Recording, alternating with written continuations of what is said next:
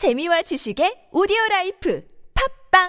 안녕하세요. 동물돋보기입니다. 우리는 보통 육지에 사는 것들을 육, 바다에 사는 것들을 해, 하늘을 나는 것들을 공으로 구분하는데요. 과거나 현재나 이 육해공을 통틀어 가장 강한 전투력을 가진 동물은 어디에 속할까 생각해보면 대다수가 바다에 사는 동물을 언급하지 않을까요? 과거에 살았던 동물들의 진짜 모습을 본 사람이 없는 만큼 모두를 알 수는 없지만 현재에서만큼은 땅과 하늘에 서식하는 동물들보다 바다에 서식하는 동물이 훨씬 강하고 덩치가 크다는 것은 확실히 알 수 있습니다. 그 중에서도 현재 우리와 함께 같은 시대를 살아가고 있는 대형고래들은 삼십칠억 년의 지구 역사를 통틀어서 가장 거대한 이들이라 알 수 있는데요. 심지어 이들은 중생대의 최대급 공룡들조차 덩치에서 상대가 안 될 만큼 거대한 이들입니다. 그런데 이런 무지막지한 고래들을 아예 주식으로 잡아먹고 살았던 역대 최강의 포식자가 있습니다. 바로 최대 몸 길이가 이십 미터를 넘어가는 메갈로돈인데요. 놀랍게도 최신 이천이십일 년의 연구에 의하면 성체 메갈로돈의 최소 몸 길이는 십칠 점 사 미터, 평균 몸 길이는 이십 점 삼 미터, 최대 길이는 무려 이십사 점 이 미터로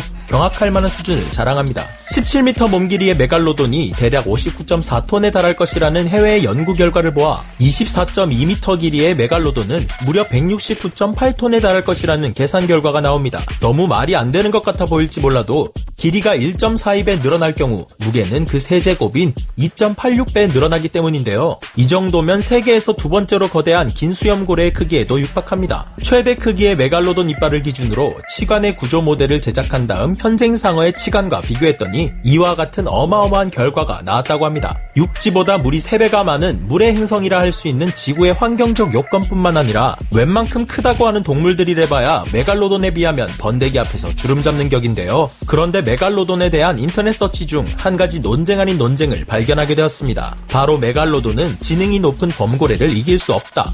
범고래는 기동성이 빠르고 후진도 할 수 있기 때문에 메갈로돈을 유린한다. 때를 지어 덤비면 제 아무리 무서운 메갈로돈이라도 방법이 없다라는 이야기들이었습니다. 심지어 이를 뒷받침하듯 메갈로돈의 멸종 시기와 범고래의 등장 시기가 비슷하다는 것을 내세워 범고래가 메갈로돈을 멸종시켰다는 이야기를 하는 학자들이 있다며 주장하는 사람들이 있었는데요. 과연 이 이야기들의 진실은 무엇일까요? 오늘의 동물돋보기 시작합니다. 동물돋보기 줌 인.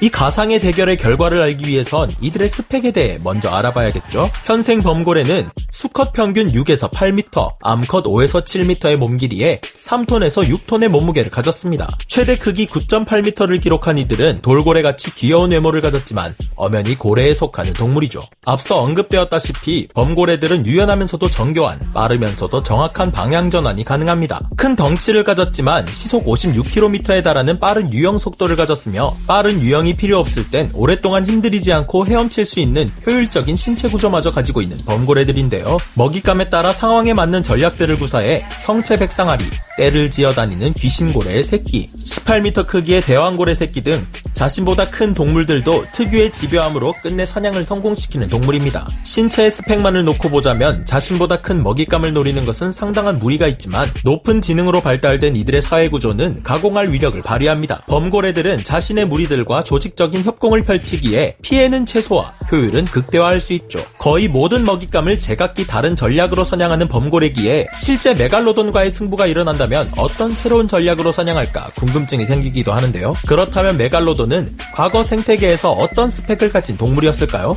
메갈로돈의 화석은 최대 이십 센티미터의 커다란 이빨 화석 외에 다른 것이 발견되지 않았기에 이들을 정확하게 분석할 수는 없지만 메갈로돈과 함께 살았던 시기의 많은 고래 화석들에게서 메갈로돈의 이빨 자국이 발견되었습니다. 이를 보아 메갈로돈은 중소형 고래는 물론 큰 고래들까지도 사냥할 수 있었던 것으로 보입니다. 이들의 강력한 무기는 단연 날카롭고 긴 이빨인데요. 백상아리에 비해 절단력은 떨어지지만 그만큼 더 굵고 튼튼합니다. 입의 크기만 무려 일 점 오 미터에 입 내부 이 미터, 뼈를 포함한 너비가 삼 미터나 되는 턱에서 나오는 치악력은 그야말로 경악할 수준인데요. 백상아리의 치악력 정보에 근거해 계산했을 때 메갈로돈은 십팔 톤이라는 어마어마한 치악력 수치가 나옵니다. 이는 대형 트럭조차도 씹어버릴 수 있을 만큼의 강한 턱힘인데요. 메갈로돈은 거대한 고래조차 뼈대를 박살내버리고 내부의 장기까지 파괴할 만큼 엄청난 위력을 낼 수 있었을 것으로 보입니다. 십팔 톤의 치악력은 몸 길이가 이십 점 삼 미터인 개체를 모델로 계산된 것입니다. 이천이십일 년에 최신 연구가 정말 맞다면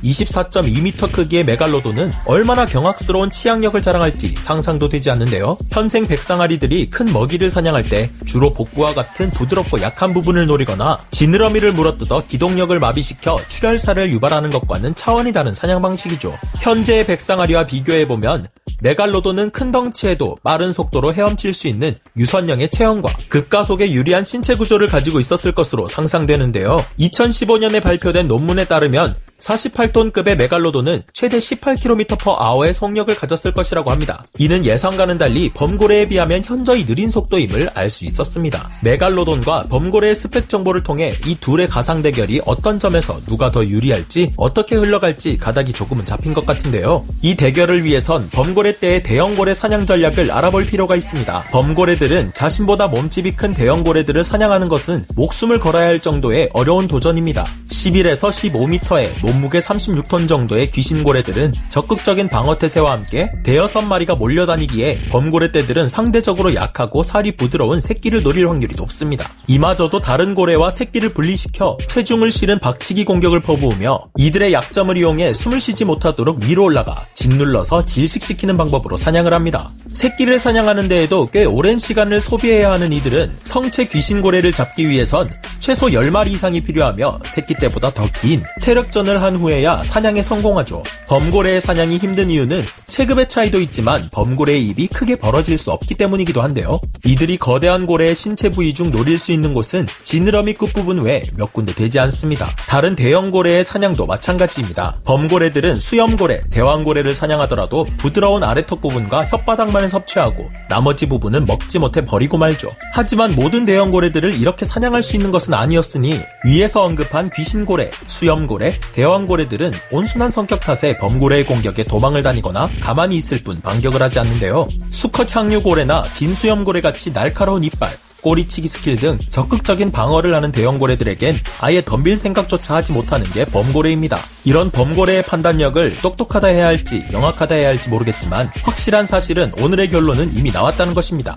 결국 범고래 떼들은 메갈로돈을 상대로 아무것도 할 수 없다는 것인데요. 메갈로돈은 생존 당시 소형, 중형, 대형고래까지도 습격해 잡아먹는 포식자 중에서도 최상위 포식자였습니다. 애초에 이빨이 없는 대형고래를 사냥하는데도 오랜 시간과 위험성을 가지고 사냥하는 범고래들이 거대한 턱과 먹잇감을 잘라버리는 무시무시한 이빨을 가진 메갈로돈에게 덤빈다는 것은 머리 좋은 범고래의 입장에선 시도조차 불가능한 일이죠. 범고래가 속도와 기동성 면에선 메갈로돈에 비해 우위에 있는 것은 사실이지만 아무리 느린 메갈로돈이라도 이들의 턱을 피해 공격하려면 큰 면적을 돌아야 하는 범고래에 비해 메갈로돈 입장에서는 살짝 고개만 돌리면 그만이기에 오히려 유리한 쪽은 메갈로돈입니다. 메갈로돈의 입을 피해 지느러미 끝이나 아랫배를 공격한다 하더라도 얌전히 당하고 있는 다른 대형고래와 달리 메갈로돈은 극강의 꼬리치기와 강력한 턱을 다시 들이밀며 오히려 공격하겠죠. 그 외에 질식사를 유도하는 방법, 몸통 박치기 등 이 모든 전략은 메갈로돈에겐 계란으로 바위치기에 불과합니다. 아직 메갈로돈에 대한 정보가 많은 것이 미지에 쌓여있고 이들의 실제 전투를 본 적 없기에 저희가 제시한 시뮬레이션이 전혀 맞지 않을 수도 있을 겁니다.